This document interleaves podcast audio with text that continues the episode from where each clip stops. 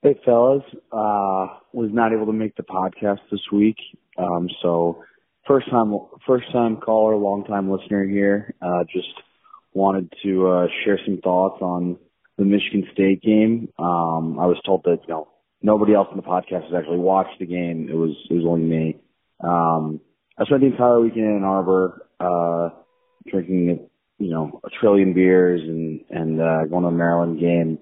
Had a great time um, be able to come home and, you know, watch the Michigan State game hungover. Just really all, all around awesome at college football. Um, but yeah, no, this is a terrible team. This, this team is not good. We're, you know, there were, uh, we, we like to have fun on this podcast. We do bits, we do jokes. We love to, you know, have our funny little inside jokes with each other. Um, but it only goes so far. Uh, and the respect of it for Michigan State really only goes so far. Um, when you get absolutely dog walked at home uh, by PJ Fleck uh, and you know AARP recipient uh, Tanner Morgan, um, you you the bit no longer works, and, and we we don't have to give you respect anymore. Um, uh, if, if Jim Harbaugh loses this team or finds a way to lose to this team, we're the podcast is gonna is, is gonna be over. It's not it's not something we're gonna do anymore. Um, I will be, become you know a hermit, completely unreachable, uh, but you know through social media.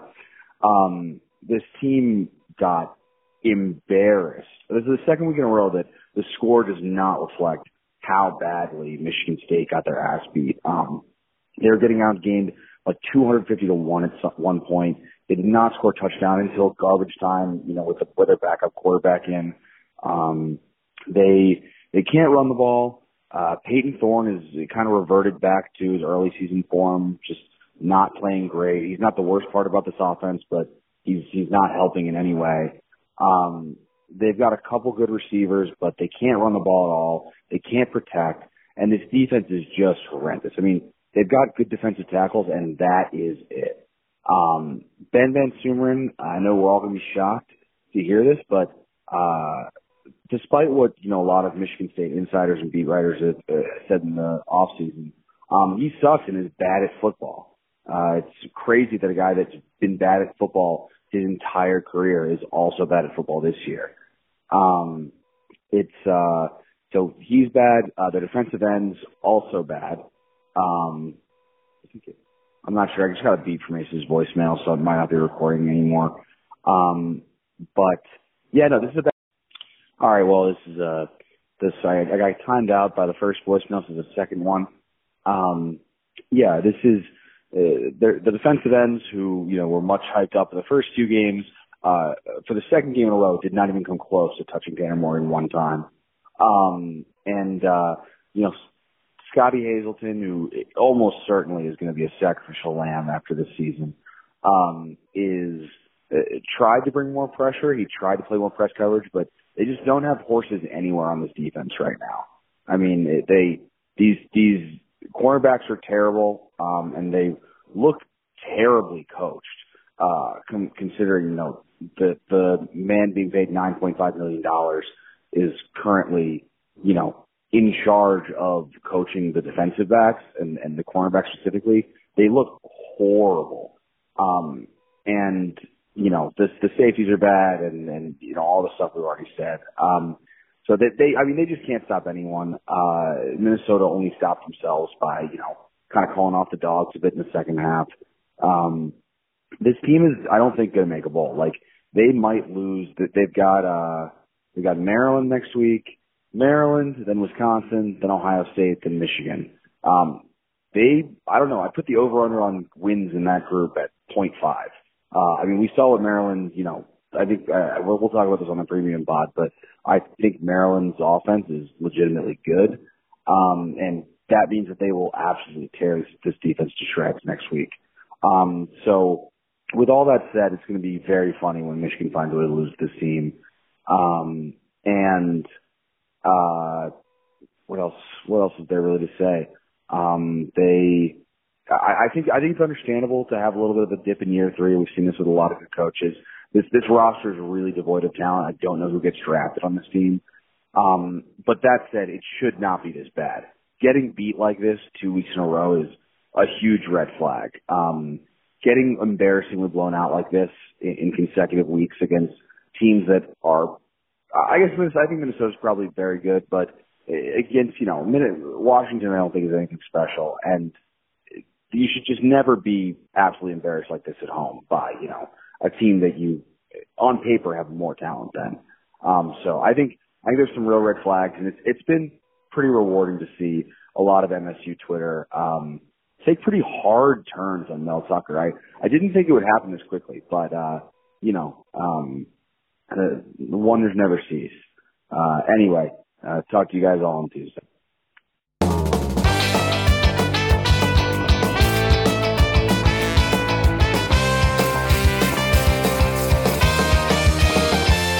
Welcome to the Bucket Problem episode 60. I am your host, Ace Anbender, and I'm joined today by Taylor Fulton and Connor Southard.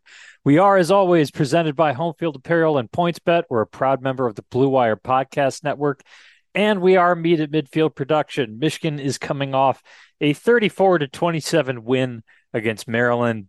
That was both that close and not really that close. Uh, this is the uh, was a real big. It all depends on your uh, perspective type of a game. Um, Connor, I believe, uh, was also watching on TV. Um, I have finally left the uh, um, my little roost outside of his window because uh, we don't need it anymore for reasons that we're going to get into later. Um, and uh, Taylor was actually at the game. So, Taylor, uh, I'm going to throw it to you. How are you and how was homecoming? Oh, hi. So, yeah, I just got home maybe 20 minutes ago, and I actually am not really that tired. I quite enjoyed everything for homecoming. I didn't really do any like ho- official like homecoming festivities. I'm not like a nerd or anything. Um yeah, I'm not I'm I'm cool. Uh, I've never done any of that stuff either. I don't it's it's definitely not for Do townies. people really do those things? Taylor like... Taylor and Dan were at all of the uh, cool Greek life events that you listener of this podcast were not invited to. Uh, it was just like undergrad. They they were way cooler than you and having way more fun. I want everyone to know that. And that I was a townie, true. so I was pretending to be way cooler than everybody else, even though we absolutely were not. So I have no idea what sort of like the like standard is for homecoming activities and whether that's a thing people do or not. Um, but I think it's definitely more of a thing for people who want to visit Ann Arbor uh, and come back, as opposed to a thing for people who uh, grew up there and lived there. that's completely true. Yeah, like Ace's homecoming is like walking like two blocks. Um, but anyway, my, my homecoming is the uh the Wednesday before Thanksgiving. That is completely fair. Uh, but anyway, it was really lovely. I saw a bunch of my college friends. Um, I tried to convince them to listen to our podcast. I'm not sure if they do, but if, if you if you are, shout out guys. Uh, how's it going? Um, anyway, uh, really nice time. It tailgated right outside of Big Noon Saturday uh, where you were not allowed to make Urban Meyer signs. I would like so to point soft. that out. Um, oh my god. I, I want to test this again if they ever come back because I do want to maybe put up a sign that's like "Go Jaguars" and see if that's allowed. Um, also, as of recording time, uh, the Jaguars are definitively beating the Chargers. So if if you are a fan of another Big Ten program, first of all, why are you listening to this? Second of all, um, Second of all, I just want to tell you watch what is happening in Jacksonville right now. That is his most recent body of work. Stop with this. We are done with this discourse. If you are Arizona State, if you are Nebraska, I am begging you to stop. Anyway. No, no. Uh, well, hold on, hold on, hold on. I would love Nebraska to hire Urban Meyer at this point. Um, okay. I, I, I mean, they they deserve it. Like, I'm sorry. Uh, I'm still, true. I've not forgiven them for this, for the stuff we discussed previously. 1997, the crusade continues. 1997, they have a lot of karmic debt. Uh, they're going to be paying that off until 2097, as far as I'm concerned. So yes. please hire washed up uh, Urban Meyer, who's wearing you know tinted glasses uh, on a pregame show because he's probably hungover. Um, hire that guy and see so how it goes. Uh, anyway, um, but I did just very quickly want to say like homecoming was lovely just because you get to see all your friends, you get to see people um and explore the campus and just kind of see um see the city that that kind of I guess in a way made Michigan fans and made me who I am. Um it was really nice to be there and i'm sorry to be all warm and fuzzy and whatever um also there was a brief chance that i was going to have met the legendary Thick Stauskas for the first time. Um, I've never met him in person, but unfortunately that did not happen because i am washed and i went to bed early. So um once once we found out once my friends and i found out that the last word had an hour and a half wait time oh at uh, the last word? at the last word my okay favorite bar the bars this... were out of control apparently. Right yeah the bars were silly and um an hour and a half wait for the last word is just upsetting. Um sponsor us last word um please. yeah that's probably like 15th uh on the list of like I would have to get way down the list of Ann Arbor bars before I would guess that place would have a 90 minute wait. Yeah, and apparently Mash didn't have a line. But anyway, we're getting Weird. we're getting into the nitty gritty. I'm going to stop, yes. but I do want to say just like lovely to be there. It's really a cool atmosphere, and it just kind of reminds me why I'm a football fan, especially like being at the game. Um, I went to the game with my like best friend, um, and it was just really nice to be there and kind of remember a little bit of why I love Michigan so much. And Michigan is a huge reason why I got very much more into football than I used to be. Um, I was always like a casual football fan. Um, obviously, I'm a Bills freak now, but Michigan kind of like got that in got me like that interest back and it's it is really cool to kind of be back there and, and watch the game with a new set of eyes um now doing this stuff um, with you and, and the website. And it's just really cool to kind of be there and have all of these things kind of happen at once and, and experience all those things together. So uh, enough of those warm fuzzies. Uh, that that's yeah, we have to talk about Maryland at some point where the fuzzies get less warm. That so. that is true. Uh, Connor, uh, I think you've got something along those lines. Yeah, Ace, I need to address this issue oh, regarding no. the regarding the play calling. Actually, I'm not that angry about it anymore. There were moments in the game uh, that I was very frustrated, and really, I know I wasn't alone because Joel Klatt kept commenting on the sort of incoherent, uninspired play calling that was alternately doing the you know thing I've seen Harbaugh teams do all too often of like getting way too cute, the attempted pass where you fake, you know, a reverse and ha- supposedly have Ronnie Bell pass the ball, but no one was fooled because they hadn't run anything that would look like that, so no one was like tricked by it, which just is deeply frustrating. Um, or you know, like Klatt was commenting on that, and also just getting really predictable at times. Like there were a lot of sequences that were the patented Jim Harbaugh, you know, run, run, pass. You know, everyone knows where the ball is going. Stuff. Um, there was the deeply weird attempt to have Isaiah Gash act like he was uh, Hassan Haskins, which just made didn't get I, that. I mean, I, I get yeah, that he's trying I, to save Blake Corum from carrying the ball forty times, but uh, there might have been other ways. I mean, let, let, let, Max Bredeson do that. Like he's shaped like a fire hydrant. Like give him the ball if you're going to do that. okay, I'm not sure that would have necessarily been my solution either. I just want to get that on the record. Well, too. no, but I guess I'm just saying, like, eh, I, am pointing out that like there are a lot of things in this game. I, I, I honestly don't know fully how the play calling is supposed to work. I, I like to think it's not really the sort of tripartite committee of Weiss, Moore, and Harbaugh. If it is, that is obviously a problem. That's never worked that well for Michigan. We were told last year that Gattis was decisively calling plays. Again, who knows exactly what's happening, but like that's the that was the best offense that Harbaugh had had. I have high hopes for this offense still, so like get that sorted out. Probably just have one play caller, guys. But I think also there's a deeper thing here that I find very interesting, which is that there aren't too many things about Jim Harbaugh as a football coach that I think are just objectively wrong or bad. I think the one is that the one that I most strongly react to is that I think when Jim Harbaugh gets into a close game with a team that he believes is inferior, and the data that's coming into his brain on the sideline tells his, you know, deep coaching instinct brain that even though this is a nail biter of a game for most people watching it, like Michigan has the upper hand, we just need to trust our defense. We need to play for field position. We need to play conservatively and not make mistakes. I think he does that at certain points against inferior opponents. I think Rutgers last year was a sort of canonical case of this, and this game in the second half also had a lot of it. And I think he's just incorrect. I think he's incorrect for one major reason, which is that, well, I think maybe two. The first major reason is in the Math. era of explosive. Well, Matt. so there's Matt. Like, yeah. I mean, Sorry. I don't I didn't mean to derail you there. well, I think the thing is though, like, there's probably a math case to be made, right? Because he's like, if we don't make mistakes, you know, we can trust our defense. We have the lead. Like it's going to be fine. Like there probably is a mathematical case that could be made there. But what I'm talking about is more we live in the era of explosive offenses. So you're always just one play away. And really, you're one play away from uh, in, in any phase of the game, whether it's defense, offense, or special teams. You're one play away in a close game from catastrophe against a lesser opponent. And thus, you must always play as if it is imperative that you score, right? Yeah. Um, you must always do that. And like, yeah, like don't you know, don't put yourself in a position to throw bad interceptions. And I know that Maryland's game plan was entirely to try to confuse JJ McCarthy in the passing game. And like, God bless them, they're not a good defense. Dropping eight guys turned out to be a great idea. Um, I hope Michigan has an answer to that because otherwise Penn State will do it with better athletes, and that'll be a problem. But I, will stop ram- rambling here. Just make the point. I think Jim Harbaugh is just incorrect about this. I think you always have to play as if you, are going to try to score as hard as you possibly can on offense. Now you can't burn downs doing weird stuff, which I've seen Harbaugh teams do over and over again. I don't agree with that. I think it's wrong.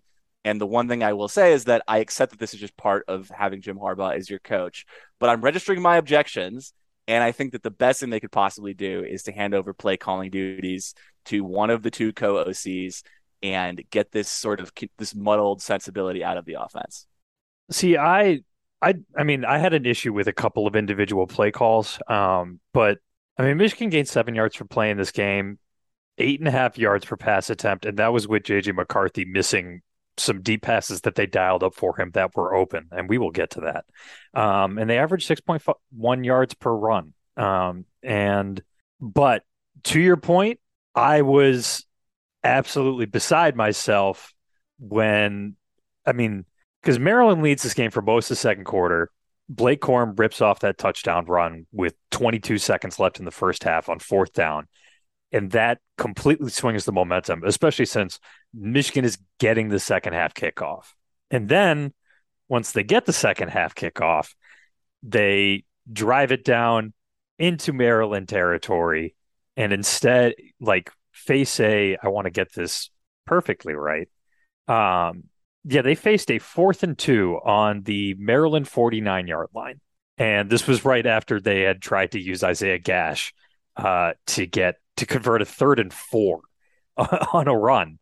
And I assumed that absolutely had to be a play call to set up going for it on a fourth down. And instead, they sent Brad Robbins out there. And I thought they were pretty fortunate that Maryland didn't respond with a score. Maryland got out to midfield, um, and it turned out nobody scored in the third quarter. But Michigan, I, th- I thought Jim Harbaugh very conservatively passed up a chance to make this much less of a game than it was at a much earlier time. Yeah, so the Gash, I think we can all agree the Gash play was the worst play call of the year. Just made no sense to send him out there to do that especially when you're especially if you're going to punt on the next play. What the hell? Yeah i mean so so here's what i let me clarify what i'm saying. I think overall michigan made plenty of choices that i appreciated like going for it deep. And we've all noted that jj mccarthy just happened to miss some wide open plays that he will probably hit at points later in the year. I agree with all of that. I think most of the game the play calling was fine. There were just key moments like that that just happened to feel they maybe felt higher leverage than they were but there were a few series, especially in the second half, where it just felt like the sense of urgency was not there. The play calling got very conservative and more to the point, predictable. Um, you know, just a lot of runs up the middle, basically. I, I almost would like I would have been good with predict. Blake Corum was averaging eight yards a carry. I think the problem was when they were like throwing a couple screens instead of just being like, you know what, we can just keep doing this and we will win. yeah, no, I think that's I think that's that's fine. I, I guess it's hard to capture what I what I really mean, which is that this sense set in that we're very familiar with from Harbaugh again, Rutgers last year being a great example, where it's just like, you know, Michigan isn't going to push things here. They're going to at least turtle in a vibes sense. And try, and I, I also hate the idea of trusting your defense, by the way. This is partly a like throwback to the Don Brown era. Like you can't trust even the, the greatest possible defense, especially against a good offense like Maryland, because all it takes is one play for the whole thing to fall apart. I think Harbaugh just has those instincts that come from his background playing a long time ago that are just not correct and they still bleed through even though I mostly like what this offense is doing if that makes sense. Yeah. Yeah, no, I uh I hear you. I think I think the feelings are a lot different coming out of that game if McCarthy connects on one or two of those earlier. Um but it's also hard to shake some of the vibes from after a game like that. Which I guess leads to my big mood because uh, Michigan's post game win expectancy in this game, according to ESPN's Bill Connelly, was 94%. And I think that's pretty good for uh, Michigan kind of playing a stinker of a game. Uh, you know, having while they got certainly got a couple breaks in their direction, they they also had a, a you know a couple go the other way. Um, and you know they were without a couple of their key options. They don't have Donovan Edwards, uh, which I think is a more temporary thing. They're without Erick All, which unfortunately sounds like a much less temporary thing. Um, they're without Nikhai Hill-Green. We'll see about that. Um, and they're without two starting offensive linemen. Um, and they hadn't played a team that is at all good at football uh, yet. Um, so I get, especially during the game, why this was not a fun watch. Um, I mean, I, I didn't exactly have the world's greatest time myself, but it was an, a very interesting experience. I was doing this game uh, on playback with Patrick Mayhorn for uh, Beat at Midfield, beatatmidfield.com. Uh, please subscribe. Um, and we did those every weekend, and where this was the first time we had done, uh, you know, putting our commentary on a Michigan game. And part of that experience is turning the broadcast sound way down. So I was only catching bits and pieces of what Gus Johnson and Joel Klatt were saying. Um, and also, I was off Twitter for pretty much the entire game. And the experience of leaving that because Patrick, you know, very neutral observer, not a Michigan fan, not a Maryland fan either, doesn't have a rooting interest in that game and was just uh, you know, mostly approaching it from a, you know, an interest in the way these teams were approaching it, approaching the game schematically. And from early in the game, both of us felt that things were pretty unsustainable for Maryland and that Michigan was going to win. And it was just a matter of when um, they pulled ahead. And so coming back on Twitter was like, you know, the, the gif of Donald Glover walking in, walking into the room with the pizza and, and community. Um, it was a little, like, oh, the rib's on fire. Okay. Um, oh, you didn't like all my tweets where um when I got cell service, I would continually tweet, I am in hell. Oh, you didn't like those? You didn't appreciate those? Those were I, a different vibe. I can legitimately say I didn't see those because unless you tweeted them after a game, like I didn't see any live tweets. And Whoa. let me tell you, that was great. It was so good. Uh I should probably do that more often, except I also feel somewhat obligated to live tweet these games. But it it really like when I'm talking to other people about the Michigan game, it feels like I'm talking to people who watched a different ball game in a certain sense. And I think some of that is because like I'm talking to people who are who were either at the game um, with other Michigan fans, where when you're at the game, it is so easy, especially during commercial breaks, to just get pent up nerves about whatever's going on. And I like I understand the people who are physically at the game, especially since you don't get the benefit of replay, like blowing shit out of proportion in the moment. I totally get that mood. Um, and then the other people who were watching the game were people kind of feeding into each other on Twitter. And it was, you know, I had watched the game while trying to announce it somewhat objectively and doing that with another person. And I came out feeling okay because it was like, I mean, especially doing that while we were calling um, you know we were doing score updates throughout the whole game. So we're also looking over and seeing kent state like slowly put up 22 points on georgia while uh, kicking multiple red zone field goals which was infuriating. Uh, but like uh, uh, you know even the very best teams have their stinkers and, and for michigan to still win theirs in a spot where like a trap game loss would have been kind of uh, easy to explain in hindsight in terms of Michigan played such a bad non-conference schedule that I don't think it properly prepared them uh, for facing a team even as decent as Maryland.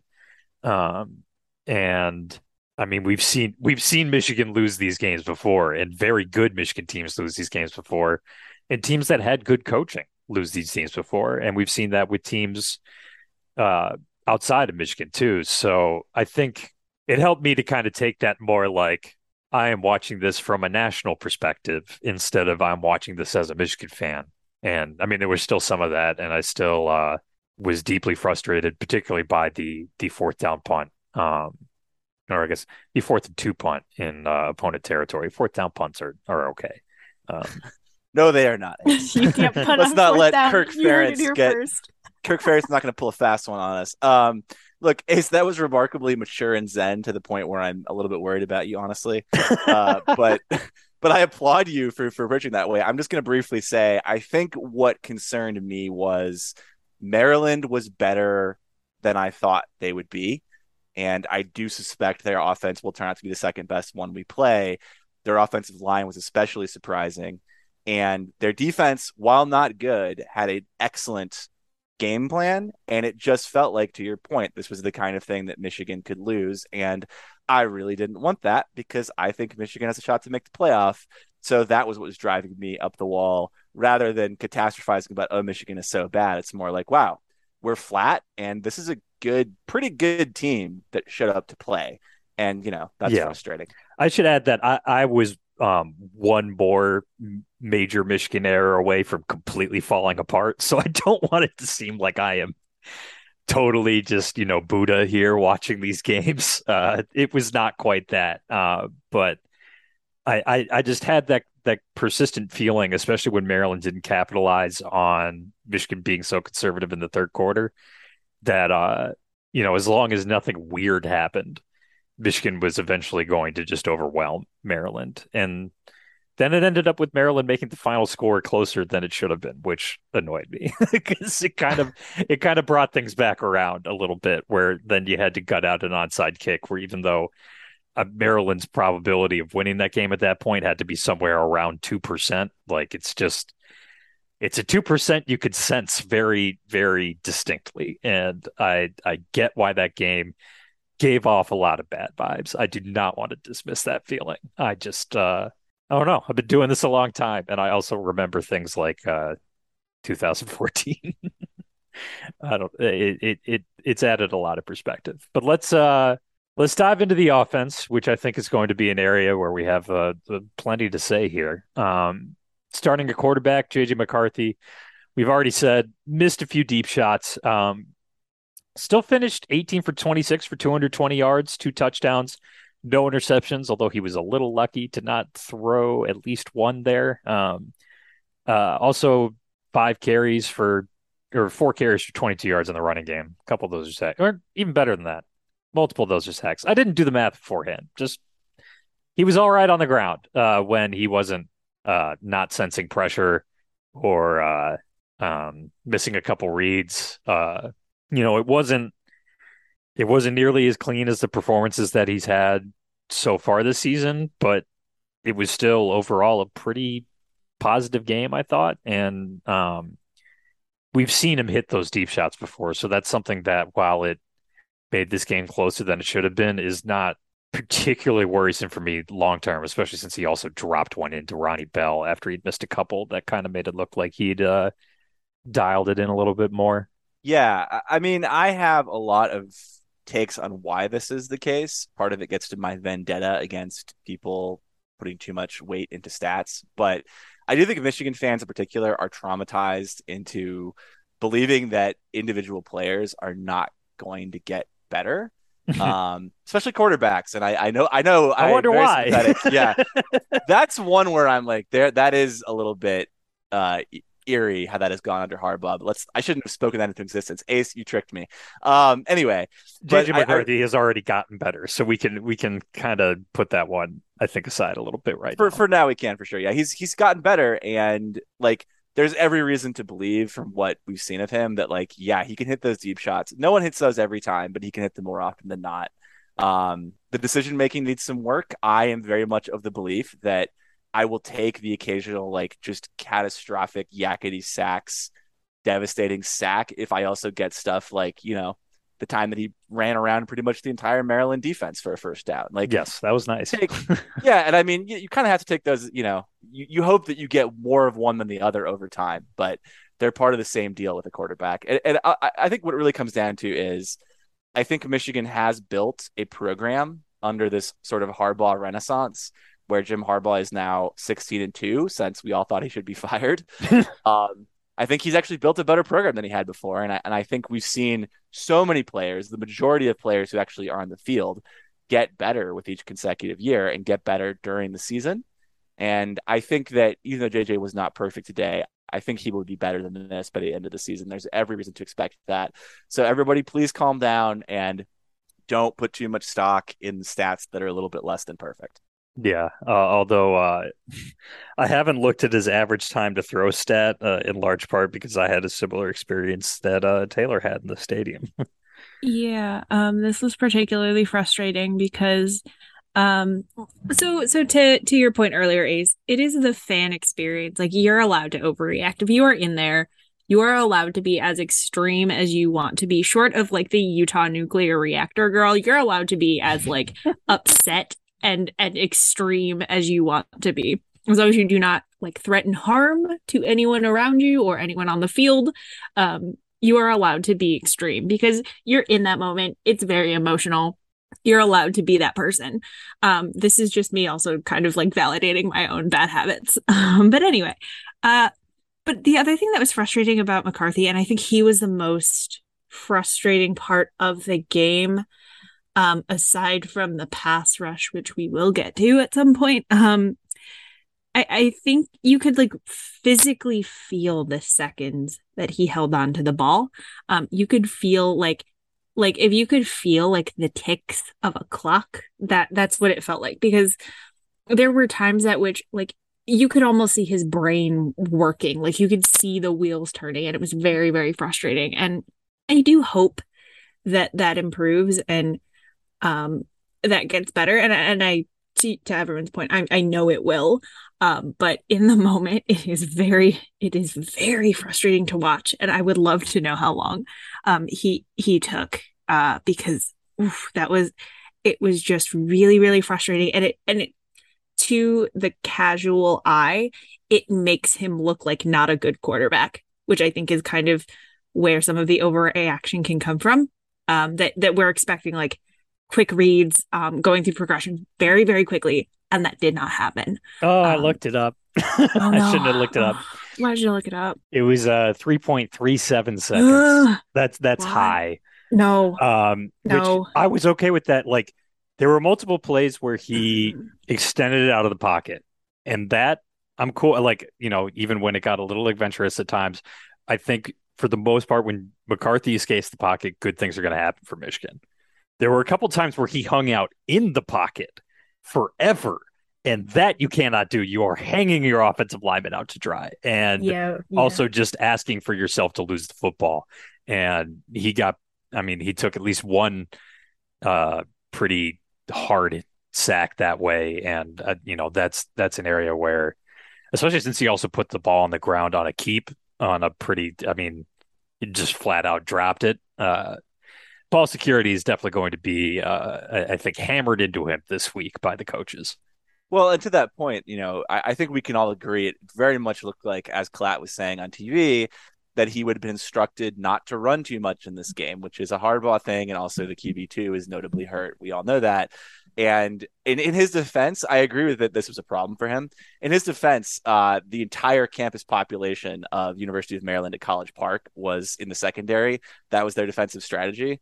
And so I I understand, you know, why being meticulous about your reads, you know, like why I understand why he was paralyzed in this one game. He needs to get better at it, but it was understandable. Yeah, I think I mean we got to look at the I mean overall, this is still like all right, I've been trying to avoid saying this, but if you hand that same stat line and exact same looking performance to Cade McNamara last year, we're going, man, the the like near turnovers were a little weird, but did you see him unleash? like uh yeah. That's so true. We would be thrilled. We would be like, "Wow, we really got one here."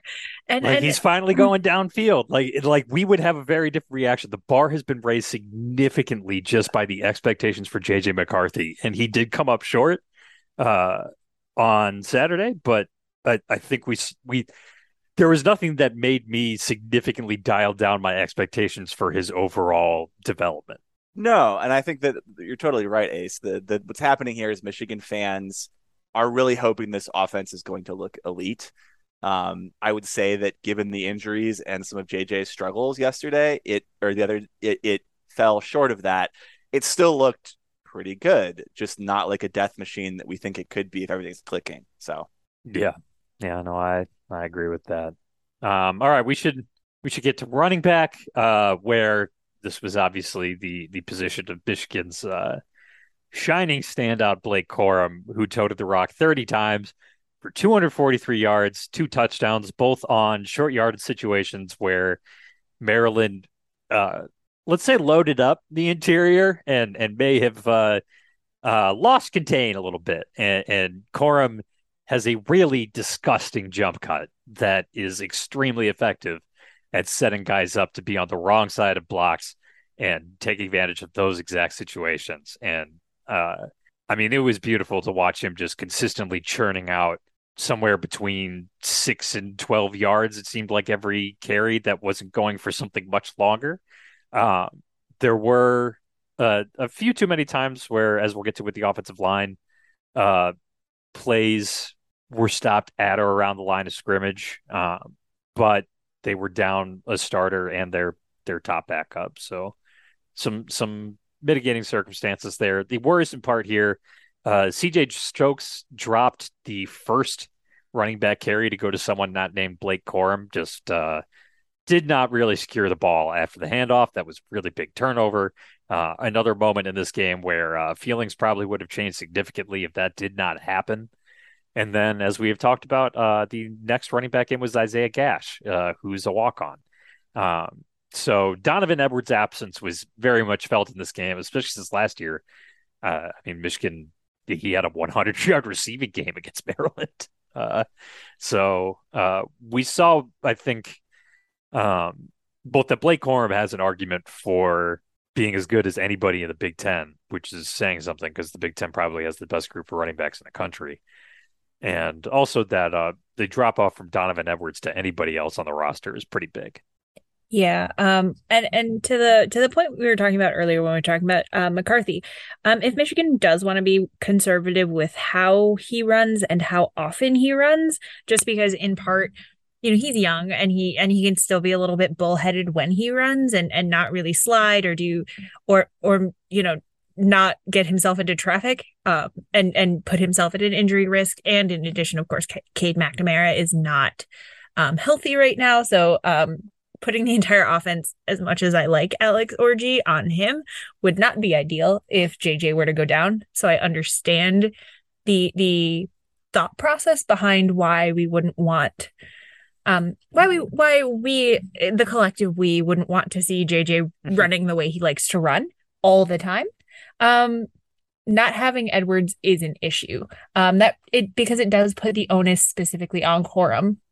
Um if you look at how Stokes played. If you look behind there, like Gash, sometimes you can use Henning, but like not all the time because he's technically a receiver. Like it's just not sustainable, even for someone like Blake Corum. And that puts, of course, Corum also at an injury risk. And I just don't love that right now, finding that piece out about the, the running back depth. Um, hopefully, though, Edwards is um, the working through something is is not an extended working through something because uh we we really do need uh we Michigan really needs him. That's all I can say. I think especially really hope he comes back next week because that probably is the best defense in the Big Ten. I I Dude, they're going to beat Iowa by twenty. I'm not even uh, willing well, to like. I, am not willing to entertain that a team with that offense can beat Michigan. no, I, I don't think I think there's a pretty good chance that they shut out Iowa, you know, in Iowa City, which would be cool. But so, also, so, like, so Donovan Edwards, like, put your feet up, bud. you're, but you're still gonna have to score. Well. And like, I'm, I'm, I am being said. I think you have to take Iowa's defense seriously. I mean, like the Iowa's I, defense. I'd take Iowa's defense seriously. I don't take their program seriously. No, their but like I mean, good, but that is that is half program you were so insistent on this Iowa take, but like they do often, their defense often scores on teams, right? So like yeah. you've got to do something against them. Like I, I actually, I'm going to push back on that just because like as terrible as their offense is, that defense. Did you watch really the Big scary. Ten title game last year? Michigan's a better. I, I know, but like this Iowa's worse.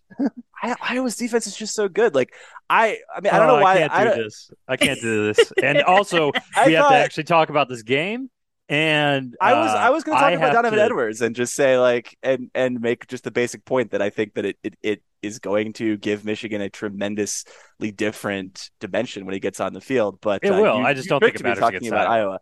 I think I, I my hot take is I think having a good offense does matter against a great defense. There's my steamer for the day. Nothing matters against Iowa because Iowa does not. Iowa is the most nihilist football program that exists. And That's true. Um, I would going just... to beat them.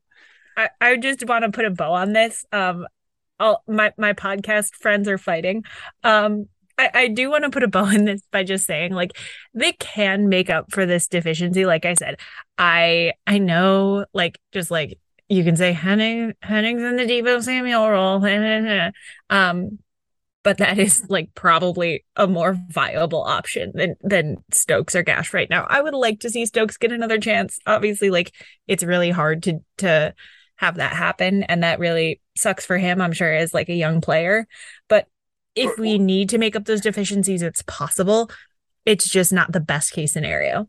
Uh, we're also talking about a game where Michigan's primary running back averaged eight yards carry. I I do just want to hammer that in because like this was an objectively excellent running but, performance. But how yeah. sustainable is that? We but like how yeah, like, with Blake Corum, I would say pretty fucking sustainable. You don't want to wear him down though. You, you don't want to wear him down. That's all we're saying. And like you also Oh yeah, they're not going to give him 30 carries every game because they're they're not going to play this many close games. Like and also, also Donovan... Donovan Edwards is going to be healthy again. Like they they adjusted the game plan for the situation.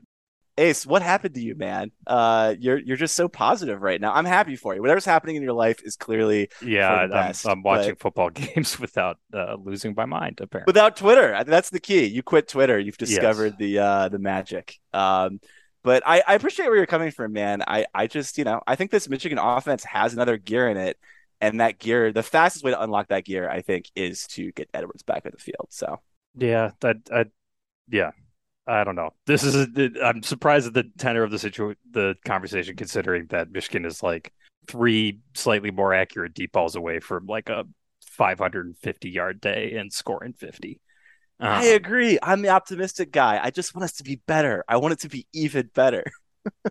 the bar is so high right now, which is kind of, in a way, it is a little scary. The bar is very high, and and I, as a as a Michigan fan that's fairly recent, like I've never felt a bar this high. This is this is wild. I'm having a nice time. I, I welcome the discourse actually because it's like nice to be able to be so nitpicky. It is fun. It's terrible, um, and it'll wear away at every piece of your brain. But yeah, it's fun. Sure. Um, uh, at at let's move on to the receiver group. Uh, Luke Schoonmaker. Uh, unfortunately, we found out Erick All is probably out for an extended period of time, maybe the year with a back injury. I mean, we've seen him in and out of the lineup. So Luke Schoonmaker was the most targeted and most productive receiver on the day, which was a great sign. I thought he was quite good in in all phases. Once again, PFF uh, disagrees with the run blocking part, and I disagree with their assessment of that. Uh, but uh, the receivers got open, just got missed a few times. Um, and I loved seeing Roman Wilson get used on a slant from the slot when Michigan has McCarthy and Corum in the backfield. They held the safety's attention for like half a beat, and that's all it took for Wilson to just cruise by him. Uh, otherwise, a lot of tight end stuff. Max Bredeson and Joel Honigford got extended time, and I thought they were excellent as blockers, especially Bredeson. He really just jumped out to me upon uh, on first watch. So I, I I don't even think this is like a referendum on the guys behind them. They were just they were blocking so well in the run game that I don't think you'd want anybody else out there in, in that role, even if uh, Honigford in particular is a little uh, limited as a receiver. And we got a Colston Loveland sighting which uh, I'm sure Connor was pretty jazzed about. Is is always exciting. Um, I'm a, just a little bit confused. Uh, Bredeson appears to be a guy that we do pass to on meaningful snaps in conference play, and I'm not going to hate on him because that has actually worked fairly well, and he's earned his way onto the field by clearly being a great blocker. I'm just a little bit confused that he does seem to be TE two uh, with all out behind Schoonmaker, and I don't know what's up with Hibner and Hansen. Uh, I'm not saying that this is bad. I'm just I find it to be a very curious situation. And the only other wide receiver tight end thing I have to say is, um, you know, Maryland's DBs are not amazing, but it was nice to see that our receivers were routinely toasting them down the field and getting wide, wide open. And as we've discussed ad nauseum, our quarterback needs to hit some of those, and he will. Yeah, no, they were they were doing an excellent job uh, making themselves available deep. Um, yeah, Taylor, uh, I think you had some more uh, thoughts on on the tight end situation. Yeah, I mean, I, I actually really loved Schoonmaker in this game, and I actually thought that he was one of my favorite parts. Um, he was one of the parts where in the in in the stadium environment, I wasn't feeling um very stressed because he seemed very very confident in the role that he was given pretty recently, I would assume. Um, and and I do still have some questions. Again, we can go back to like the play calling, conservative, not conservative, whatever. Um, we we hash that out. Um, I did appreciate that they were confident enough in him in that role to kind of take the the basically pick up where Erick All would have left off. So I feel good about that and he looked good in that particular role. Um another note that I also had that that I don't think we really kind of like talked a little bit about was like Ronnie Bell like had he was like kind of in and out of the game like wasn't really like the standout guy this time but um his, his connect when McCarthy did hit him um kind of pretty deeply that was good that was good um, and I'm I'm that made me feel more comfortable as well because it was like once he got that connection, that was good. Um, so again, I haven't had a chance to rewatch anything or kind of like take it in from a from a less emotional perspective, but um all and and Bell were two promising things, even if Bell was not the most present in terms of of how the game was played. So that, you know, those are two things that I took away that felt that made me feel good.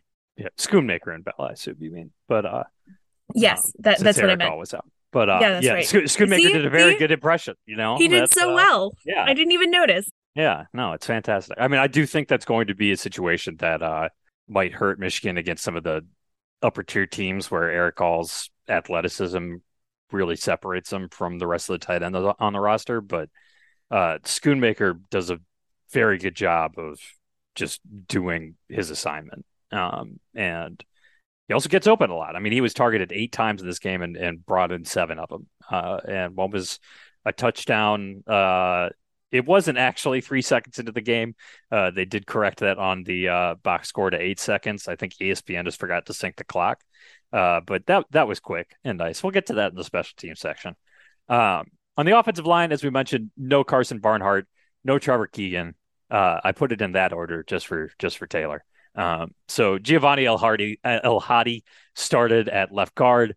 It was a little boomer bust in the run game. Michigan gave up a, a little bit higher of a, a, stuff rate and stop rate than than you would prefer, but they also opened some massive holes. I, I mean, it feels like uh, I, have seen the line yard stats and they aren't great, but it, it feels like that was part of the boomer bust nature of it. Was just like when they blocked something, it was getting all the way to the second level and then some. So uh, I I didn't mind that too much, especially with uh, your third option at left guard, given that Karsen Barnhart is the backup at possibly every O line position, save maybe center.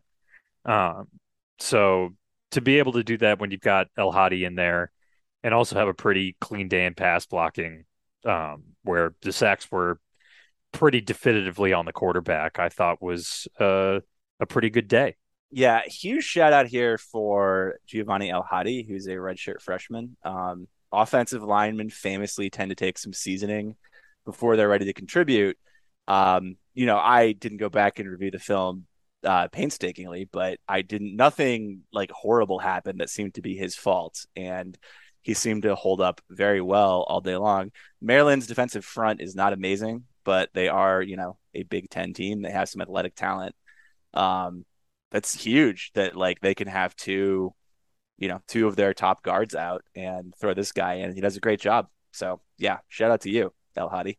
Yeah, we also got uh, a couple pretty impressive blitz pickups from Blake Corum, who continues to show out pretty well in that regard after uh, I would say struggling last year. But it seems like Mike Hart, uh, shockingly enough, pretty good at coaching up uh, short guys at at blitz pickups. Uh, who who would have seen that coming?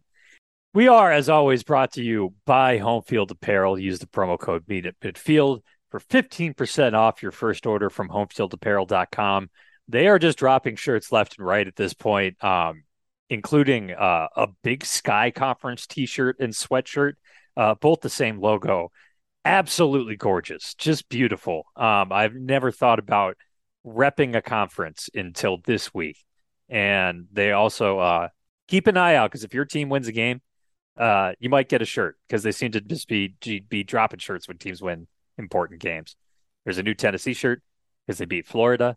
Um, others, and, and I, am doing this off the top, folks. Uh, they they they've been uh, they've been putting out so much I can't remember all of it uh, off the top of my head.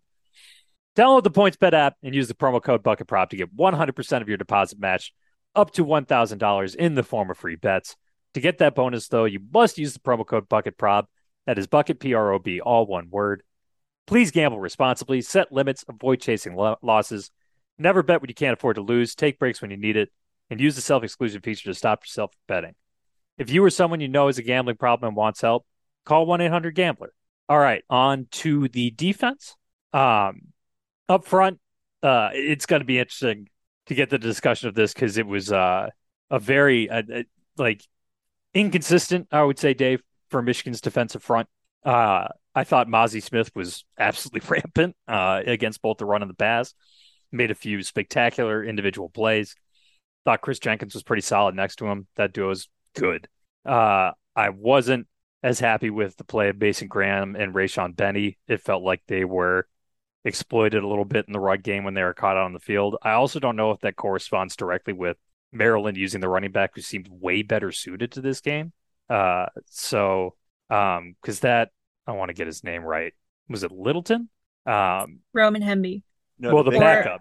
The, oh, backup, the backup, Littleton. Uh, Littleton, yeah, yeah, yeah. yeah. I thought you were talking about Littleton, Hemby. who is yeah, a large guy. Yeah, ironically named because apparently he cut down significant weight from high school and he still weighs two thirty five. Uh, so he had 39 yards and a touchdown on only eight carries. He was he was kind of battering Michigan's defense. Uh Hemby only averaged three yards a carry, and like his whole thing is that he needs like a pretty big hole, and like like most of his plays this year have just been like running fast, uh, pretty straight. So like uh I don't know. I think they used the wrong running back for a large part of this game, and that might have uh unfairly painted how I saw the backup tackles versus the starting tackles. Uh, I'm not sure, but uh, I was uh, unequivocally impressed with Mike Morris, who made some spectacular plays on the edge, including uh, a takedown of Taulia Tonga Tagovailoa that looked like it was going to be a very easy first down scramble. And I, I honestly have no idea how a guy who's got to be pushing 285, 290 uh, made that play in space on the edge. Um, as I, am sure we are going to get ready to discuss in, in depth, pressure was pretty inconsistent. Um, and uh, that was definitely exacerbated by Tonga Tagovailoa being able to escape the pocket when they were not keeping it uh, pretty hemmed in on him. Um, so I thought the run defense was good outside of a couple drives. Uh, the pass rush, it was a little bit of concern that they weren't consistently getting home against a team with a pretty questionable offensive line. Uh, but um, Taulia might be a bit of a mitigating circumstance there because uh, Michigan definitely had to account for his legs. Yeah, I have a lot of takes about that. One is that just on the eye test, at least, Maryland's offensive line looks to be better than they have been rated as being. Um, you can tell they're a veteran unit. You know, they they know what they want to do and they do it, even though they're not super talented. Um, Taulia is interesting. I'm not sure he's necessarily the most athletic quarterback we play, although he might be. Um, he has excellent slipperiness. And because he's a guy who spent his career uh, bugging out of pockets often way too early, like his awareness of what's going on is exceptional. And he escaped so many sacks where I thought he was going to go down.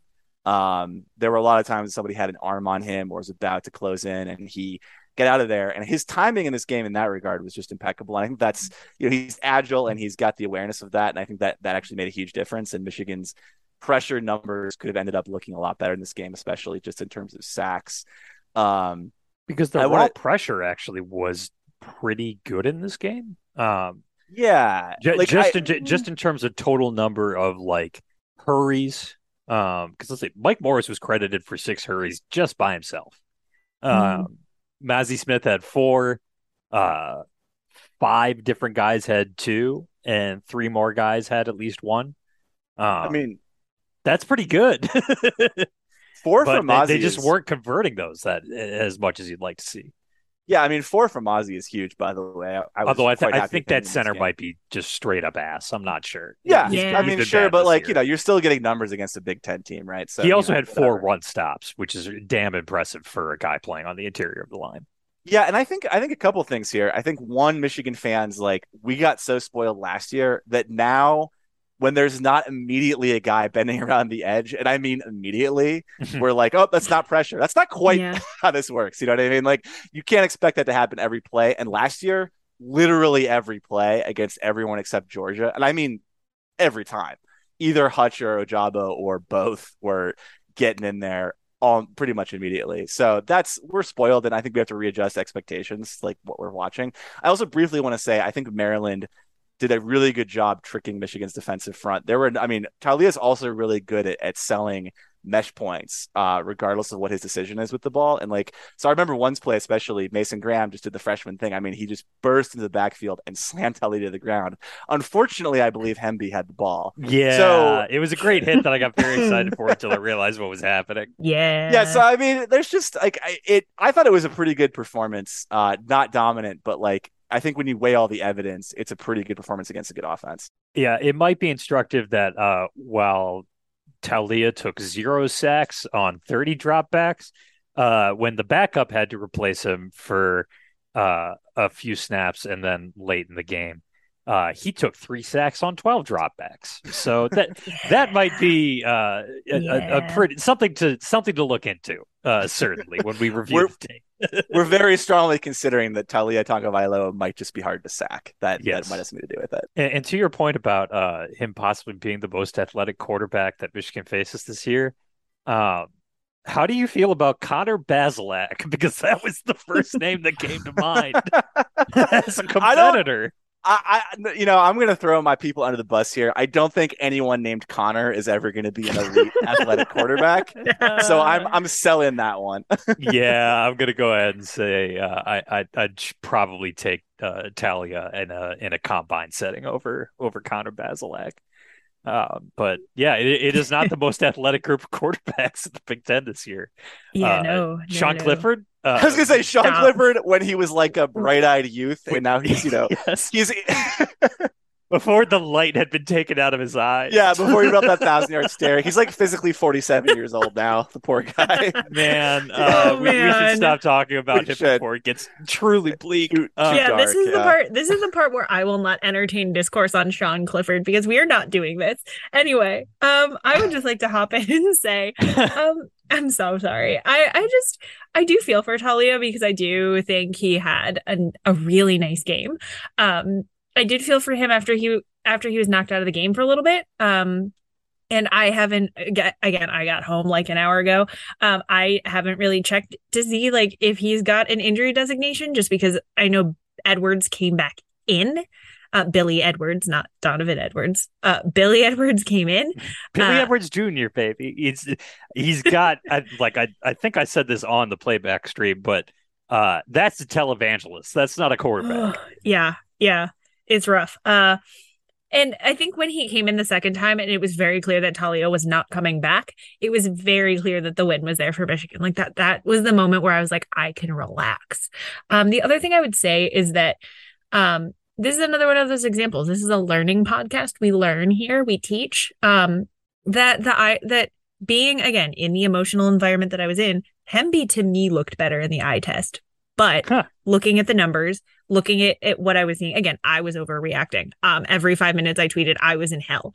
Um, but uh, to me, it sort of felt like they trusted him more, and because Taulia was trusting him more and giving him those those lead, like giving him that um that trust, that maybe I was I wasn't thinking as much about Littleton because I was I, it just sort of maybe felt inevitable. Like by the time like Littleton was into to get some of those bigger bigger plays, it was sort of like ah well it's gonna happen anyway. They're gonna drive down the field like whatever. Like maybe to me it was sort of like it felt like Littleton was inevitable and therefore he didn't seem as impressive to me because it was like oh yeah they're gonna do this on third down it'll be whatever so maybe that was just like again one of those stadium environment eye test things. I was also in the end zone. My uh, family season tickets are in the end zone, so I can't really see the right angles for that sort of thing. But that was just me. Um, I thought both of them had a fine game, um, and now I, looking at the numbers, yeah, uh, Littleton was better. I, I think you're overanalyzing a bit though, just because like I want to go back to a take that I think we've underemphasized, which is that this is probably a very good offense, and, and they do have yeah. a lot of team speed. Mm-hmm. And that's one reason why I think the defense especially acquitted themselves well in this game. Cause like you're giving up 27 points to a probably you know, quite possibly the second best offense we play at worst third best. I'm afraid that Michigan State's been knocked out of the running in this conversation. um, but I'm not afraid but, of that at all. I, I, actually I'm going to say it loud and proud, but it's like it's them or Penn State basically, and yeah, I I think it might fair. the edge might go to Maryland, and so yeah, I think the players looked good. It's like yeah it's not misleading. They are a good offense, and well, we played and, pretty well against them. Yeah, and we're going to get to a reason pretty soon to feel really good about this defense when we get to uh, what the secondary did to their wide receivers. Because um, a a very common theme for both these teams was uh, wide receivers having a tough time getting open. Um, yeah, especially are, are we just going to even when plays are extended? I'm not skipping the linebackers. Uh, well, we no, can we... because all we have to say there is like get well soon. yeah, I mean, like, yeah, Nikhai Hill-Green, like.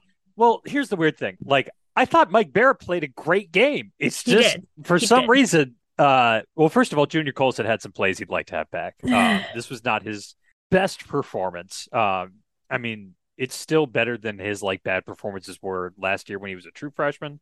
But there were a couple missed tackles, a, a, a, a couple angles he would definitely want back, um, and maybe a moment or two in coverage there.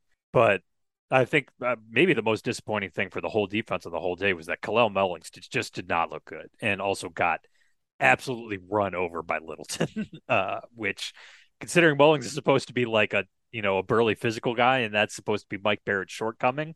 I feel like at that moment they should have made, made that switch.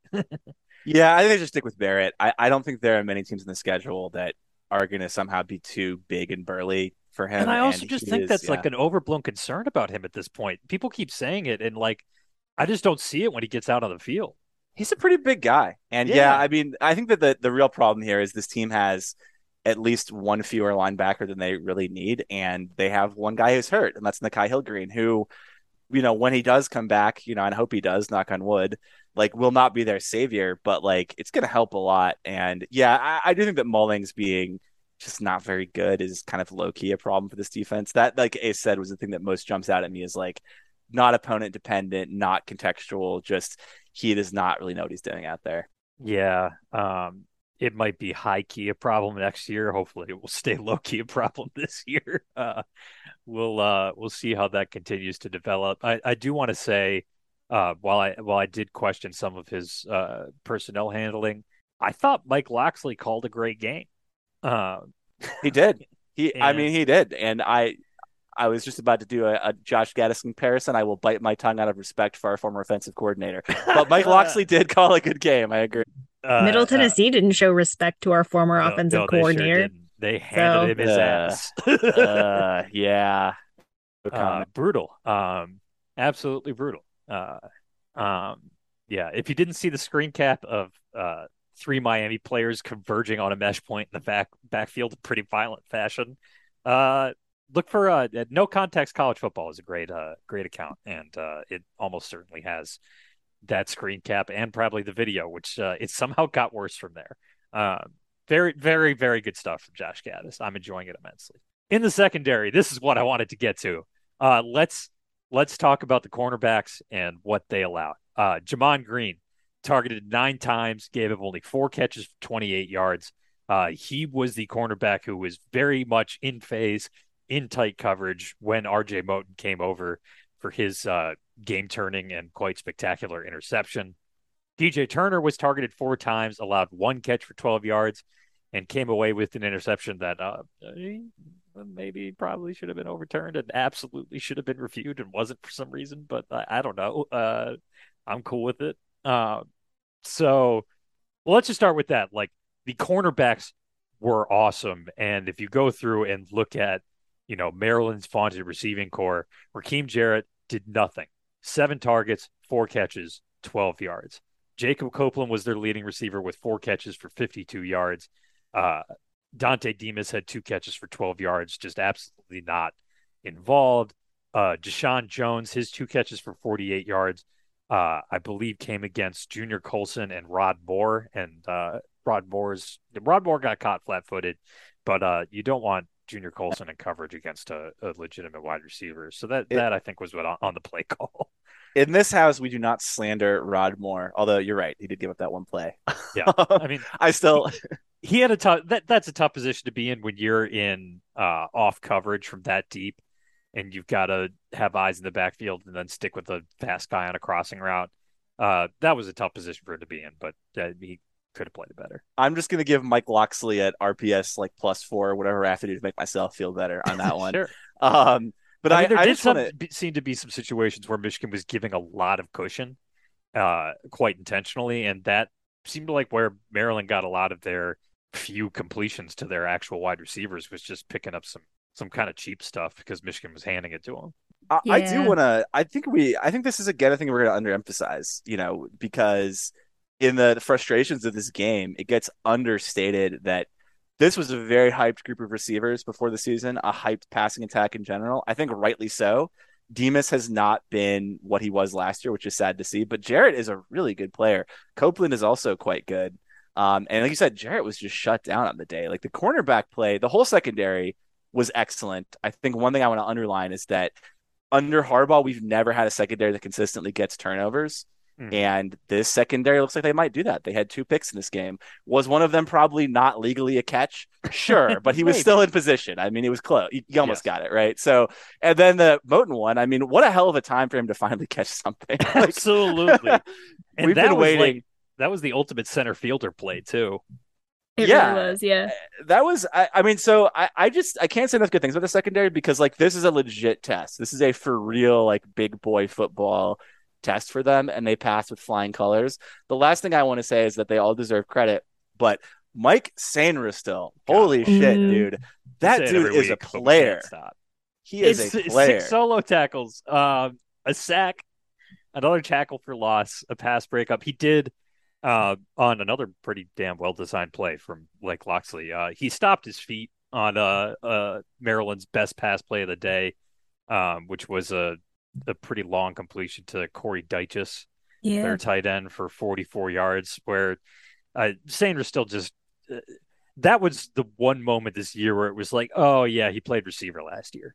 Um, other than that, man, you, like he he looks not at all out of place on a very good defense, and that's I'm still wrapping my head around it because it's one of the board like improbably great position switch successes so far.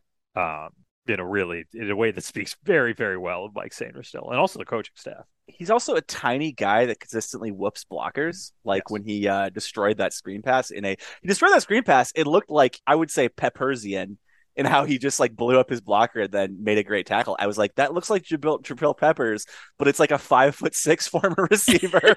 Yeah, That rocks. Um, I didn't. Yeah, I didn't throw this in the show notes. I just did want to say, um, I would like to shout out like Gemon Green. I know Ace, you already mentioned it, but I, I know there was a little bit of skepticism coming in about Green, given the 2021 that he had in comparison.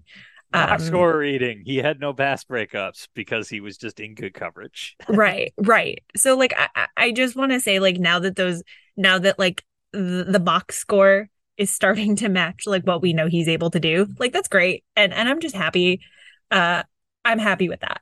Um, and and he did a really really nice job. He was another another player that I did not have like viscerally negative emotions about throughout the game. And and that's really the bar we're going for. Uh, is don't don't make me react in a, an outwardly negative way. Uh, the, the corners are good and they're so good that we never talk about them because we just never see them. I mean, like it, it it didn't dawn on me until kind of the end of the game. Like, damn, like Maryland's receivers didn't do shit. they No, they didn't do a thing. it Um, didn't. It's remarkable. One thing I want to get to about the defense before we get to the special teams, I put this in the wrong order, show notes, and I apologize.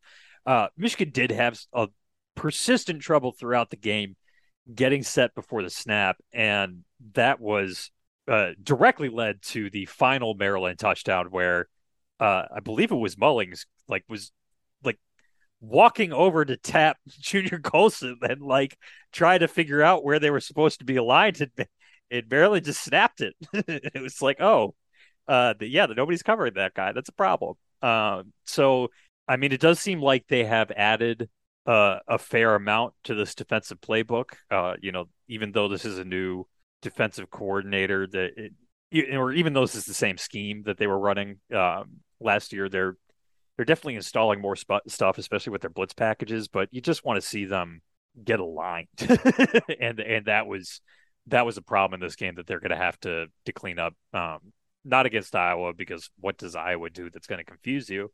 But you know, eventually, eventually they should clean that up. As for special teams, um, Brad Robbins was awesome. Uh, I mean, they're they're leaning on him to maybe a little harder than they should, but uh, he pinned two inside the twenty, averaged forty seven yards a punt. Uh, didn't have a touchback. Great stuff.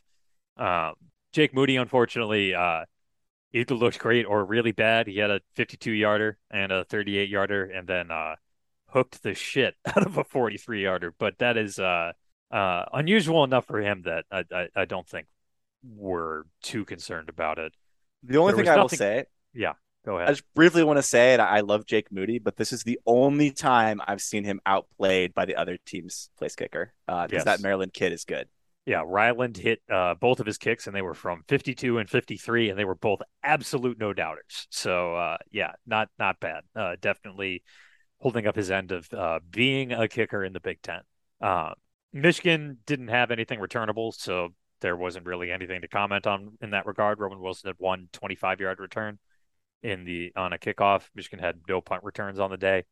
Um, Tai Felton for Maryland had a had a bit of a rough start to this one. Uh, taking a kickoff directly off your face mask is uh, not the best way to start a game, as it turns out. He pretty much spotted Michigan seven there, uh, and I was extremely amused throughout the game watching him uh, look very relieved that uh, Jake Moody was putting the kickoffs over his head and into the end zone. Uh, five of the next six kickoffs were touchbacks, so he got he got a nice respite after a real um, a, a, pretty comically bad moment there. And that's it. That's all we have to say about this game, apparently. Um, so yeah, not not a win you're going to write home about. Not not a win that was necessarily super fun to watch while it happened. Certainly a win that brings up some concerns about the team moving forward, but also I, I don't think there was anything that came up that Michigan cannot address moving forward. And especially at this point in the season, that's really all you're asking for when you're four and zero. Oh is if you if you've got some holes, is it something that you at least can see getting better? And certainly with uh, McCarthy's misses and some of the near turnovers, that's stuff that they can that I expect him to get cleaned up, especially on the deep ball.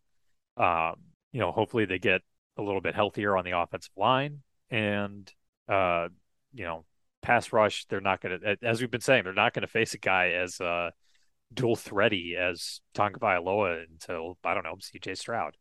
Um, so if we can bring that back around, uh, much, much, much later. Uh, and that brings us to our Big Ten teams of the week. Uh, like last week, we're each picking one. We're gonna we're gonna talk about them. We're we're gonna uh, we're gonna give our thoughts on on a game that we watched last weekend. Taylor, uh, you're allowed to just uh, riff if you want because uh, you were at the game. Uh, so Connor, you called you called this one. Uh, you made sure as soon as we mentioned that this would be a segment again that uh, that you took this team. And uh, shocker upon all shockers, a team is Michigan State. And also, I just want to say that uh, after Saturday, all all rules are off about discussing them. We're we're just we can't we we cannot be uh, editorially dishonest, and and that is where that bit was going very very quickly. So Connor, uh, just just go ahead and, and, and get it all off your chest.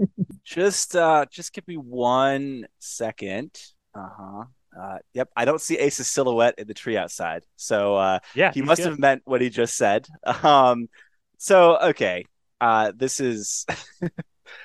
Uh, there's another way to say it. The Michigan State Spartans football team is bad, and they're bad in a way that makes me wonder. I think like Maryland is probably going to beat them by double digits, to be honest with you, because their offense is bad, but their defense might be even worse. Um, and both units are just genuinely embarrassing in the last couple of games. Those two games were against pretty good teams. Those are both teams that deserve to be ranked, you know, Washington and Minnesota.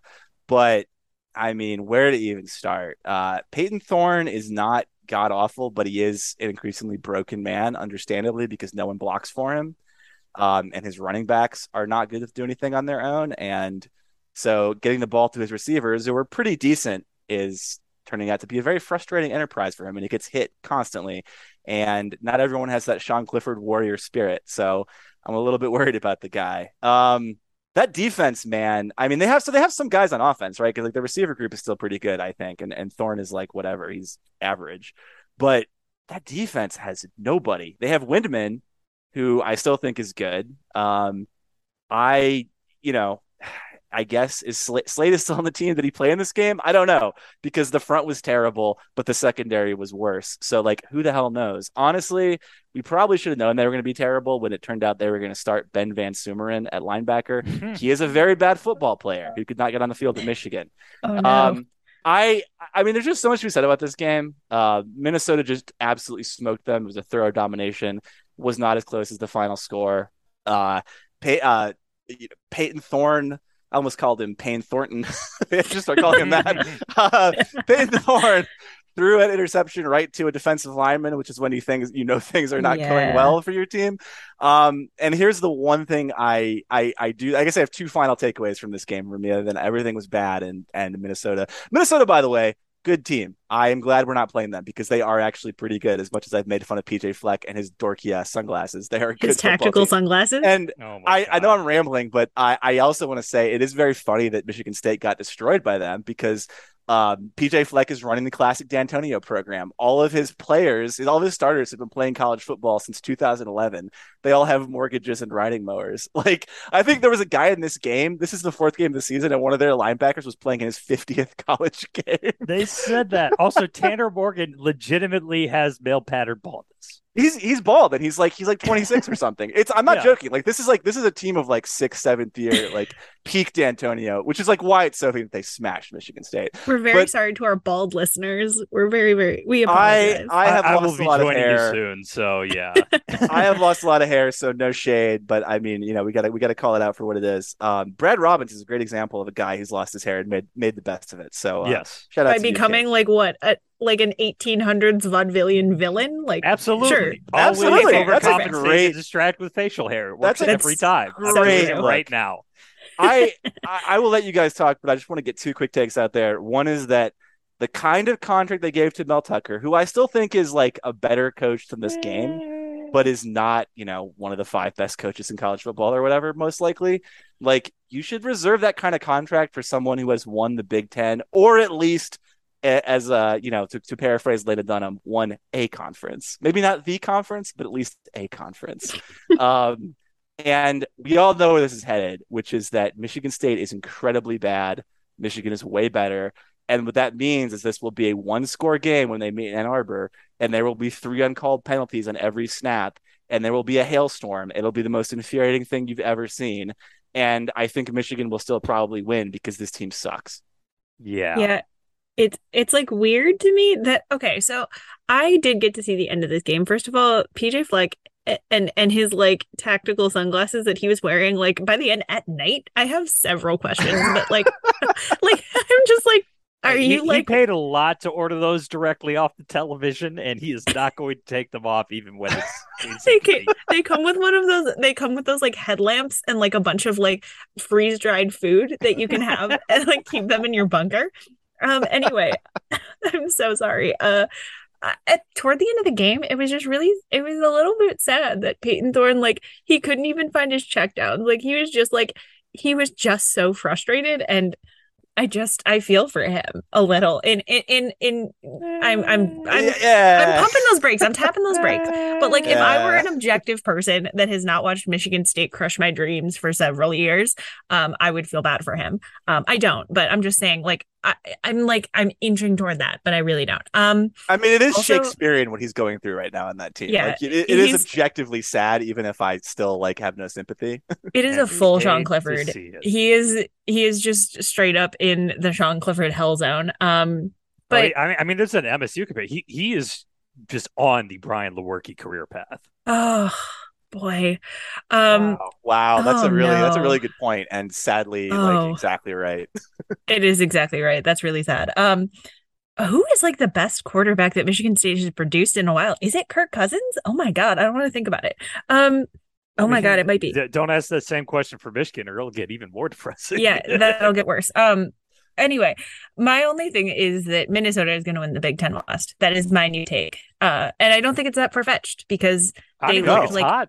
They're the favorite. It's not. They're It's the a pretty regular. It's a pretty yeah. regular take at this point. Um, I I do think it leads into to my thing, which again I didn't see that much football, and everything I saw was a little bit like later slate. Um, I just want to ask, um, is is Paul Chryst on the hot seat? Should he be? Because yeah, Those are two very different questions. I mean, well, like, should he be? We know that answer, but like, is he? Uh, Is my question because Wisconsin looked dreadful. Like the the bits and pieces, like I heard and saw and consumed, uh, the dreadful, just dreadful. And I'm sorry I kind of segued into my thing, but I, I just have some questions. Like obviously Ohio State is good and and they're just a complete football team, and November is going to be a little bit scary, but what what is going on at Wisconsin? Like that is just my question, and I'm throwing it to the floor, please. Yeah, I mean, it is a very bad sign for Wisconsin that they are supposed to be exactly the type of football team that this Ohio State team struggles with, and they could not like. And we knew heading in they were not going to win this game in the trenches. I, I No. think, I think pretty much everybody I saw it. It wasn't just Ohio State people were saying like, I, "I'm on the Ohio State side of this line." Um, and that line was what 17 points. I mean, it was a it was a Yeah. big big spread for a game between those two programs in the first place. And for it to feel inevitable that Wisconsin was going to get blown out and that it was actually worse than we anticipated, uh, does not say good things about where that program is at right now. They did a lot of face saving in the against backups late in that game. Um, do, do not read Braylon Allen's uh, rushing stat line at face value. Uh, I, I think what I find most notable at Wisconsin right now is like it was not that long ago that like this was a this team was scary. They had an edge to them, right? Like they, It- but it's been the- a slow slide with. I mean, other than when they had Jonathan Taylor, who uh, I think covered up for a lot of issues that were starting to set in in that program, particularly on the offensive line. They just haven't been nearly as dangerous in recent years as they were in like the previous decade. And I, I just think, I mean, I, I don't think they're going to move on from Paul Chryst until another year or two of it showing up that they might not even be able to compete in the Big Ten West because I, I don't think this team's winning the West. I, I, I don't think they're they're good enough. no Uh, Minnesota's got the West on lockdown. I'm calling it right now. Yeah, they do because And- they and- have yeah, yeah, they have a real team.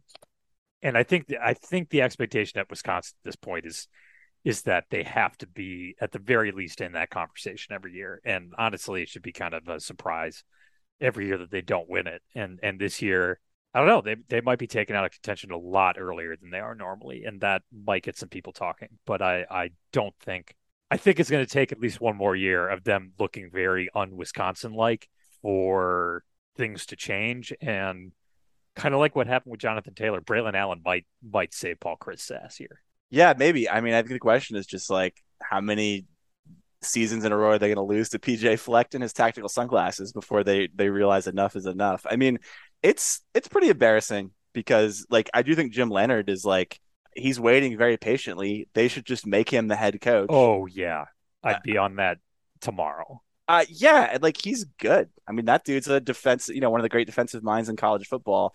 I, I mean, Chris, like let's let's not mince our words. I'm not just being a, a Wisconsin hater and saying he should be fired tomorrow because he is I've not doing a good enough Wisconsin fans express this opinion. Yeah, I mean, and this not just people not, who I think are wildly out of pocket in saying so. no, yeah, this is just not good enough. I mean, that team, that team is never going to be the most talented team in the Big Ten. They should always be one of the most physical and one of the scariest in terms of their edge and stuff. And they have no edge, and they're not that phys- they're not very physically intimidating, and that's that's just not good enough. Other than that, uh, you know, a vintage Wisconsin team. Lots of white line. We still got white linebackers. We still got Yes, those. yes. So but yeah, I mean, like the, my just main takeaway of that was not that Ohio State is good because we knew that. Like you're, I'm not, I did not learn anything new from the bits and pieces I saw. It's more of like, what is happening at Wisconsin? Um, so that's really kind of where where I landed. Um, I and that's mean, all I got. Maryland. Maryland is probably going to be a tougher test for Ohio State than Wisconsin, and that should be a really Yeah. depressing thing to hear if you're a Wisconsin fan. For sure. And yeah, circling back to to MSU to kind of bring Connor's point home too. Um, we're landing both these planes. Um Hmm. Maryland, I would I would very much say Maryland is like going to beat Michigan State. Like there there's not a question because because Michigan State's defense is so ba- it's all bad. Oh, bad. It's so bad. And it's like it, it's just worrisome for them because like uh, oh it's not good oh no no no they just um, don't have any players like yeah i, I get that their recruiting wild. is improving and like i mean just play some of the freshmen i guess like their players are just bad at football and not athletic and i am and, shocked yeah and kenneth I, walker just like kenneth walker really made up so much of that offense in a way yeah. that like Wow. He also really ruined Michigan State fans' expectations for what yeah, a transfer running back should be able to do on his own. or Listen, for what their 95 about expectations. We we just spent this whole podcast just like hemming and hawing over expectations. We're not allowed to to comment on other teams' expectations, but but you are right. You are right. Well, no, we are when they gave a guy a contract that suggests he's an elite coach, and that is sure. far from being proven, and the arrows sure. are going in the wrong direction very rapidly. Like that's I think that's not just being a hater. It's like they gave him a contract that you give to a guy after he's made the college football playoff. I don't think this team is making the college football playoff. That's my hot take for the day. Really? oh boy. Where'd you get that from? We're gonna get a lot of hate mail over that one.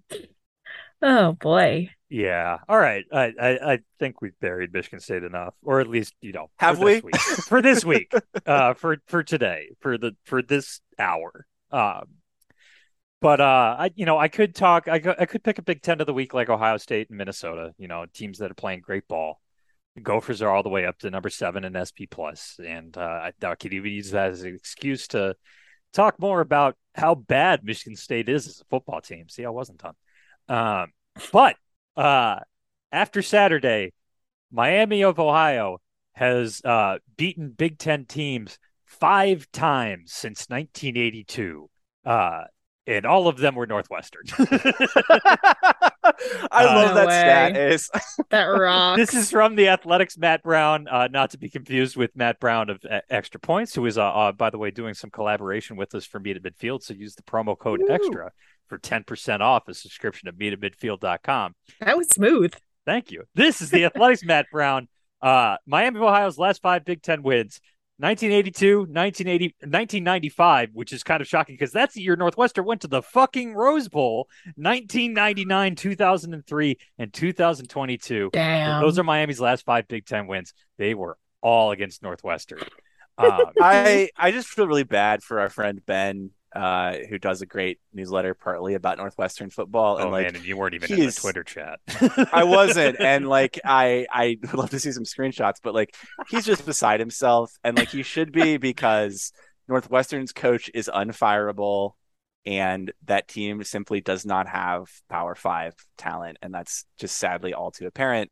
And they can't even beat SWAC teams, and it just I I don't know what to say. Like they're bad. There's no reason to believe they're going to get any better anytime soon. It's a sad situation. That is a very funny stat though about for 40 years of losses spread out over. Yeah, that I mean, rules. That, that's incredible. Uh, because it, yeah, it's not like Miami of Ohio uh, has been a particularly great MAC program. no, no, they have oh. not. They've really not been. so um, like, yeah, they, I mean, uh, to be like the team that they just that they get to beat you know, a couple times a decade is really I'd say stop scheduling them, but I don't know who they're supposed to put on the schedule now because they also lost to Southern Illinois and Duke. So we're we're running out of teams here. Uh, but they beat Nebraska. They they sure did, and that sure says something about something. Um, I did see something that said uh, Northwestern's uh, um only win like they have not yet won on U.S. soil. That's uh, true. That's they, true. They, they, have not, which rocks. Which, which uh, also makes them a global national champions. So they they have that under their belt right now. Taylor, you um, reminded me, but like I just guys, I cannot process that Michigan has to play a football game against Nebraska this year. like I my brain cannot integrate the information. It's like that's gonna be that could be a Rutgers 78 to nothing type deal. It's oh no. Real it's a real shame for everyone involved, honestly. Oh, yeah, it is really upsetting. It's gonna it's gonna be a really that's gonna be an ugly, ugly situation. Oh I'm no! Trying to, I'm trying to do some some on the fly math here. Uh, please pardon me for one moment. Um, oh God, I'm looking at the rest of Nebraska's schedule. It's so bad. Okay, you you say your thing, and I'll uh I'll I'll keep working on this total yards thing. No, it's fine. I was just looking at Nebraska's schedule because um I saw something like like Northwestern beat Nebraska. They've basically lost every other game. Uh Nebraska beat North Dakota, but they, they're also bad. Uh, Georgia, Georgia Southern beat Nebraska, also awful. Um, Nebraska beat uh, lost to Oklahoma, but now Oklahoma just recently lost in Norman to Kansas State. So good for them. State of Kansas having great football time. Um, but oh my god, I just looked at the rest of uh Nebraska's schedule. Oh, it's not going to go well for them. Indiana, Nebraska is the most disgusting football game at night that I have ever. It is Wait, at that's seven. It's at seven thirty p.m. Why do That they keep doing this? Is it Rutgers at Rutgers, Iowa at night? Now this, this is Yeah, that's oh, upsetting. You shouldn't do anything with that. Um. Oh, Oh my God! Then they play again at night. Nebraska is going to Rutgers, and that is Rutgers a Rutgers night game. So You they're know- playing two night games in a row. I guarantee you, television executives thought that they were going to get the Scott Frost might be fired sequence at this point in the year because we They are did in- not. we are leading right up to his buyout date. Yeah. Except they paid seven and a half million dollars to get it over with early, and Yeah, now these games are in prime time with Yeah, two and an interim coach. These two are in prime time. Just the Uh, thought of like Greg Schiano like sitting out with his AD and being like, "All right, this is a winnable Big Ten game. We got to pull out all the stops. We're gonna do after dark and Piscataway. Like, you know, do a do a like free like three free beer giveaway. Whatever you got to do to get people in that stadium. We're gonna have that stadium rocking for the interim coach Cornhuskers. I I love Big Ten football, guys. Uh, Oh, no, and then- television executives, we love them too. We we Yeah. love them a whole whole lot. I will just say, let me just read off the rest of their schedule, and, and you can go to your thing and you can cut whatever. Um, they go to Purdue, uh, which again, that time for that is TBD. Let's assume it's noon. Let's assume everything God, after I this is so. noon. Um, they go to Nebraska, they're not going to win that. Uh, Minnesota, they're not going to win that. Michigan, they're not going to win that. Wisconsin, oh, Wisconsin, they're gonna they're not going to win. that. Wisconsin's going to beat Nebraska. Yeah, Wisconsin's going I- to beat them. I think Um, Braylon Allen with like seven men on the field could beat Nebraska. So yeah. That is true. That is true. Um, and then they finish out uh at Kinnick. They they could literally assign. They could lose out. They could. oh, easily. they easily. may not. This is brutal for them. Like Rutgers actually might. Like Rutgers very solidly could beat them. Like Oh yeah, easily. This- this- Well, and the schedule thing. is the, the just so team that they played in week zero might also lose out.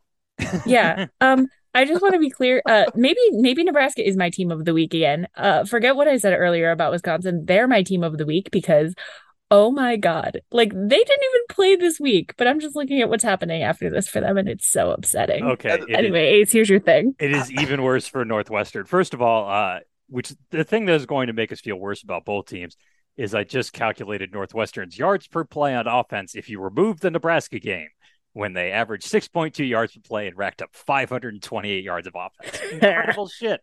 Um, since then, they have played Duke, Southern Illinois, and Miami of Ohio, lost all three games, and averaged 4.9 yards of play on offense. This is disgusting That's against that schedule. Um, Wow. and Mm. now uh I'm sorry, we're doing a lot of schedule reading, so I'm going to do my uh uh PointsBet disclaimer uh, voice. Um the rest of Northwestern schedule at Penn State, home against Wisconsin, at Maryland, at Iowa, hosting Ohio State, at Minnesota, Ooh. at Purdue, and then hosting Illinois in a rivalry game that Illinois is going to be keyed up for, and they are just definitively better than Northwestern as a football team this year. If Wow. Northwestern wins another game this year, I will be genuinely surprised. Wow. Wow.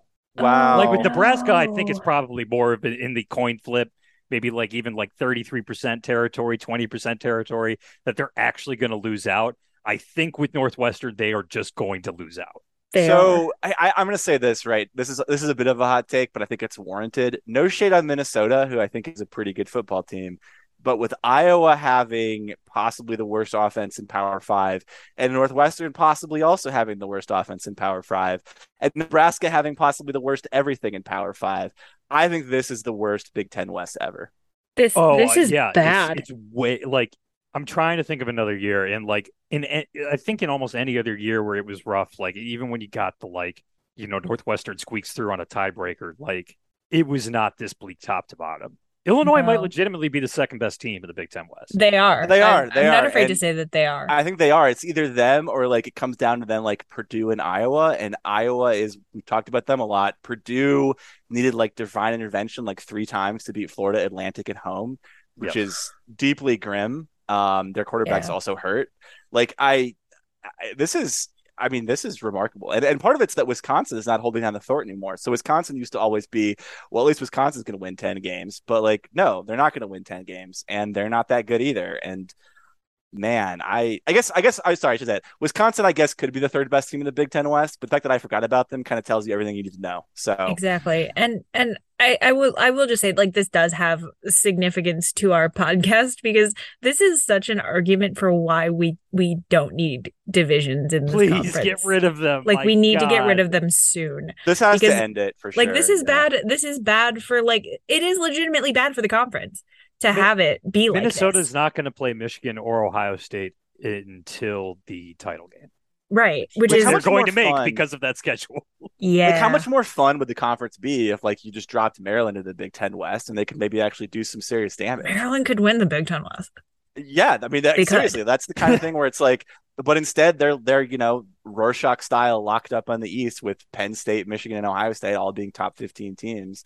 It's Yeah. just it, it's gotten absurd, and I, I assume the conference expansion will finally kill this horrific chimera. I will briefly just say today I was considering the whole premise of the Big Ten West was supposed to be well, of course Nebraska will contend for Big Ten championships. Goodness Ugh. Yeah. That's Uh, true. That was some uh, wish casting on par with uh, the guy who wrote that uh, um, newspaper article like it was from the future about Scott Frost. oh, that poor guy. He's that was my favorite now. thing. It was on flipping the field and it was so read good. aloud. the dramatic reading uh yeah if you don't listen to flipping the field go back a couple episodes and uh hit up ryan's dramatic reading of this this article because uh he did what i would not have had the discipline to do which was not read it until he went on air and that is a beautiful di- way to do a dramatic live reading it, it really added something to it um very quickly before we uh, mosey on out of here, I, I want to mention that Northwestern, through four games, has fumbled the ball eight times and lost seven of them. Stop. That's Stop it. unreal. There are so many amazing things about this stat page. Um, uh, they also have five touchdown passes and three interceptions. Um, How is how are we allowing Pat Fitzgerald? I, I, similar to the Paul Chryst hot seat question, which again, W- Wisconsin has higher expectations, so that's why I'm bringing him up. Why are we still doing this? I get, ugh, ugh. it's fine. Uh, we can we, can't- can just we have end to the cut that off because because poor Ben can't handle that conversation again. But I will say, no, no, I, I just- need him to hear that Northwestern has 12 offensive touchdowns this season and 10 turnovers. 10 That's- turnovers and 12 offensive touchdowns. Is that that does bad? not include failed fourth downs, of which they have four. I mean, that's like I, I, I will just say, like I turned to that game very briefly and immediately saw Hilinski, Ryan Hilinski, roll to his right with great confidence and throw directly at four Miami of Ohio players. I don't Oh, know how God. it wasn't picked off. I mean, it's just unreal, dude. they have things also team missed two of their five field goals this year. Um, they have not capitalized on their opponents going three for nine on field goals. Wow. Um, yeah, no, th- this what? is Three of nine? three of nine. Their opponents have hit one third of their field goal attempts. That's like if I were kicking the field goal. That's unbelievable. Um, yeah. Uh, also, uh, they have yet to crack 25,000 people at uh, home, and they have had three straight home games. Uh, it's, it's dipped down into the 23,000s the last two games. So uh, Wow. that's great. I, I'm, I'm sure it will get better when they host Wisconsin in two weeks. um, or three weeks, actually. Wow, what a merciful week off for them. Northwestern, congratulations on your bye week. Uh, chances are low that you're going to lose this one.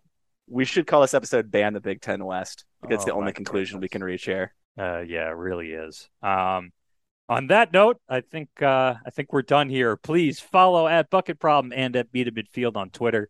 Sign up for meetatmidfield.com and use that uh, promo code extra to get 10% off your subscription. Rate, review, and subscribe to this here free podcast. Use the promo code Meet at Midfield at homefieldapparel.com and use the promo code BucketProb on PointsBet. Thank you for listening and have a great week.